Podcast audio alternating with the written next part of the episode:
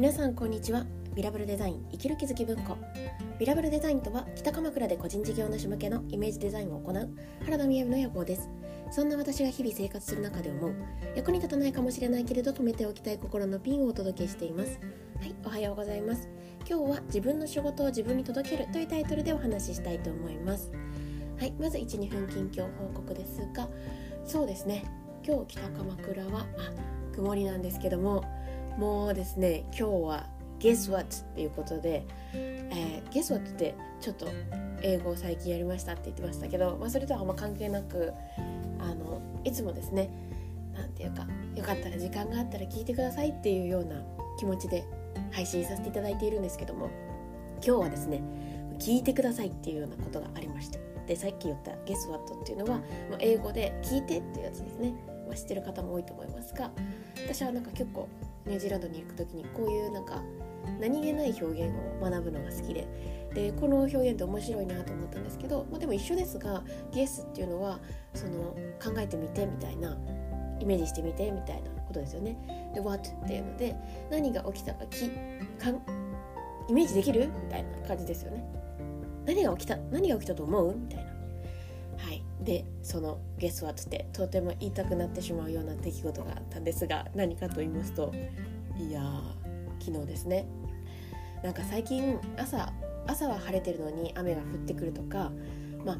雨がね小雨がパラパラっと降ってきてまた上がって日が出るとかっていう風にちょっとこう一日の中で晴れと雨があったりするじゃないですか。でね昨日朝は晴れてたんですよ。そして私が夜寝る前お風呂に上がって夜寝る前。さーって。これは何かというと血の気の引いた音でもありますがあのよく聞いたら雨の音だったんですよ。ザーってですね。でなんかあ雨降ってんなーと思ったんですけど。あのですね私まだ羽毛布団を出してまして羽毛布団をベランダに出したまま雨降っちゃったんですよ。もうびっくり。人生初ですね。いやまだタオルケットなら分かりますけど羽毛布団ですよ。マジかーっていう感じで、まあ、だから朝晴れてたんですね。でそう、まあ、タオルケット的なのを使ったんですけどなんかこう寒い日も多いのでまだ普通に使ってたんですよね。羽毛布団も。で久しぶりに干そうと思ってなんか今日は晴れてるっぽいしっていう風に干してたのをどこかですっかり忘れてしまってずっと放置して別に雨降ってたのしてたんですけど雨降ってるなぐらいでまさか干してたなんてっていう話がありました。もうね正直これだけで今日の話はいっぱいにしたいくらい私の衝撃的なお話でも聞いていただいてありがとうございます。はい。で昨日はですねあのちょうどえーと、とこれからアドレスというところに行ってきます。お友達があのアドレス北鎌倉というところに泊まってるので行ってきますって言ったんですけどめっちゃ素敵なところでした。あの検索してもらうと出てくると思うんですが鎌倉 B 邸というところに泊まっていたんですね。でそこが北鎌倉の駅から本当に歩いてすぐのところなんですけど私もあんな風に上がっていく階段があるなんて全然知らなかったところに、まあ、あの鎌倉坂多いんですけどね。もうそこにあの古民家を改築したもう古民家ではないレベルのもうすごくこ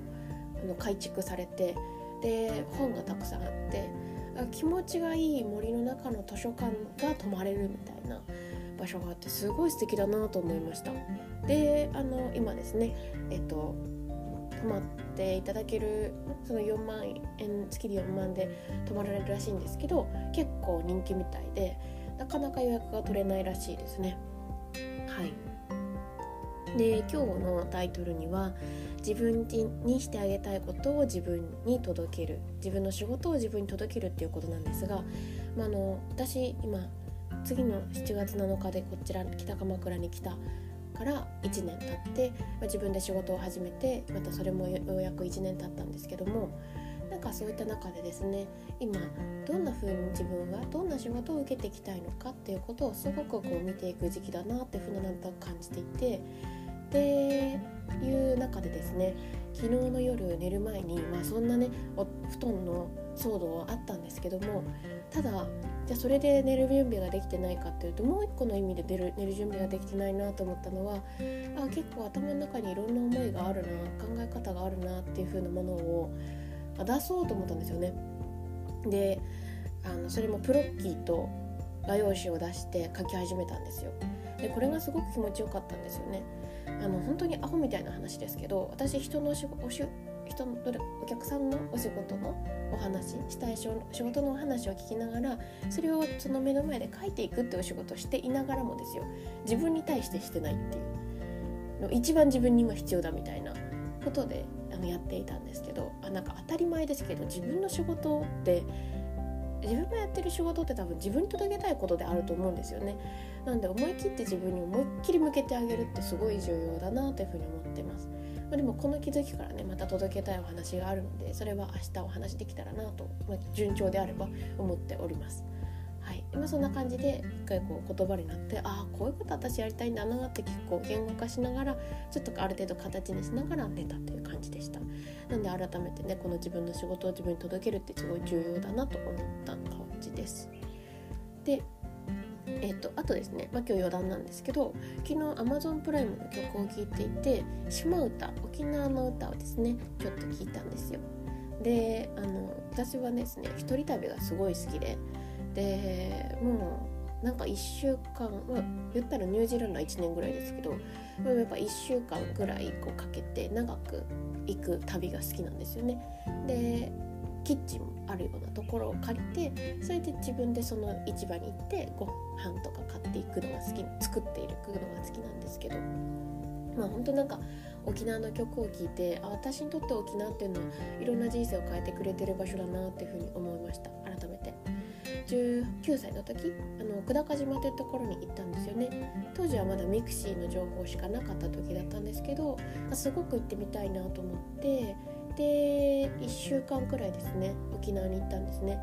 で私沖縄に着いてから沖縄って全然電車が走ってないこと那覇市しかあのモノレールが走ってないことを知って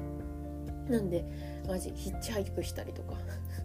してましたけどもそれで美ら海水族館に行くことに連れてってもらうことになったりとかあとは、まあ、毎そうですねその国際通りでご飯食べる時もあの一緒に泊まってる人たちとかとご飯食べに行ったりあとは琉球大学を見に行ったりっていう中で久高島も行ってで久高島も1泊したんですよね。でまあなんかねいろいろ話すとそれってどういうことってなりますけど私当時拒食症だったのでですけども、まあ、拒食症と一番ひどい時が中3ぐらいででその時行った時は大学1年生だったんですけどあれってなんか完全に治りにくいなと思っていてその時は生死を考えるようなことはもうなかったですけどで大学1年生とその久高島に行って1泊しちゃったんですよ1泊したくて。あんま1泊するとこじゃないんですよ。でで1泊させてもらって朝起きて朝海辺のところをこう歩いたり海見てた時もなんかすごい覚えてますけど、あのー、ちょっと小高くなってるところですね。めちゃくちゃ晴れていてで海見た時になんかねなくなっちゃったんですよねその食べることが怖いとかっていう気持ちが。本当にそれってすごい不思議なんですけどまあ本当にそっくりそのままそれ帰ってそこの久高島から帰ったら沖縄ってめちゃめちゃ太る食材多いので 正直。それをまあ普通にすごい食べれるようになったりとかこっち帰ってきてから普通に食べれるようになって変わってったなとか。あと私は留学したので卒業旅行って同年代の友達と行かなかったんですよね。なので一人旅をしてたんですけどその時には波照間島に行きましてそう石垣島波照間島、えーと、竹富島。で竹富島来たいっていう友達がいたんで、まあ、九州からねまさか来てくださってで一緒にねあの2泊ぐらいしてたんですけどその波照間島の方のまあほんと竹富島の方もですねあのやっぱ一晩越したところの夕日と夜明けを見た時にあった景色とかっていうのがいつもなんか自分を時間とかお金とかそういったものからこう話してくれてただ生きるっていうとこにこう返してくれる場所だよなっていうふうに思ってます、まあ、そんな思いを語りながらはい。えっ、ー、とまたねちょっとこう回復してきたら沖縄に行きたいなと。実はですね私と友達で4月違う3月に違う違う違う5月に沖縄に行く予定だったんですよ。でもキャンセルしたんですよね、まあ、このご時世だったので。だからねまた行きたいなと思っております。ということで今日もちょうど10分ぐらいなのでまたお話聞いていただけたらと思います。それでは皆さんバイバイ。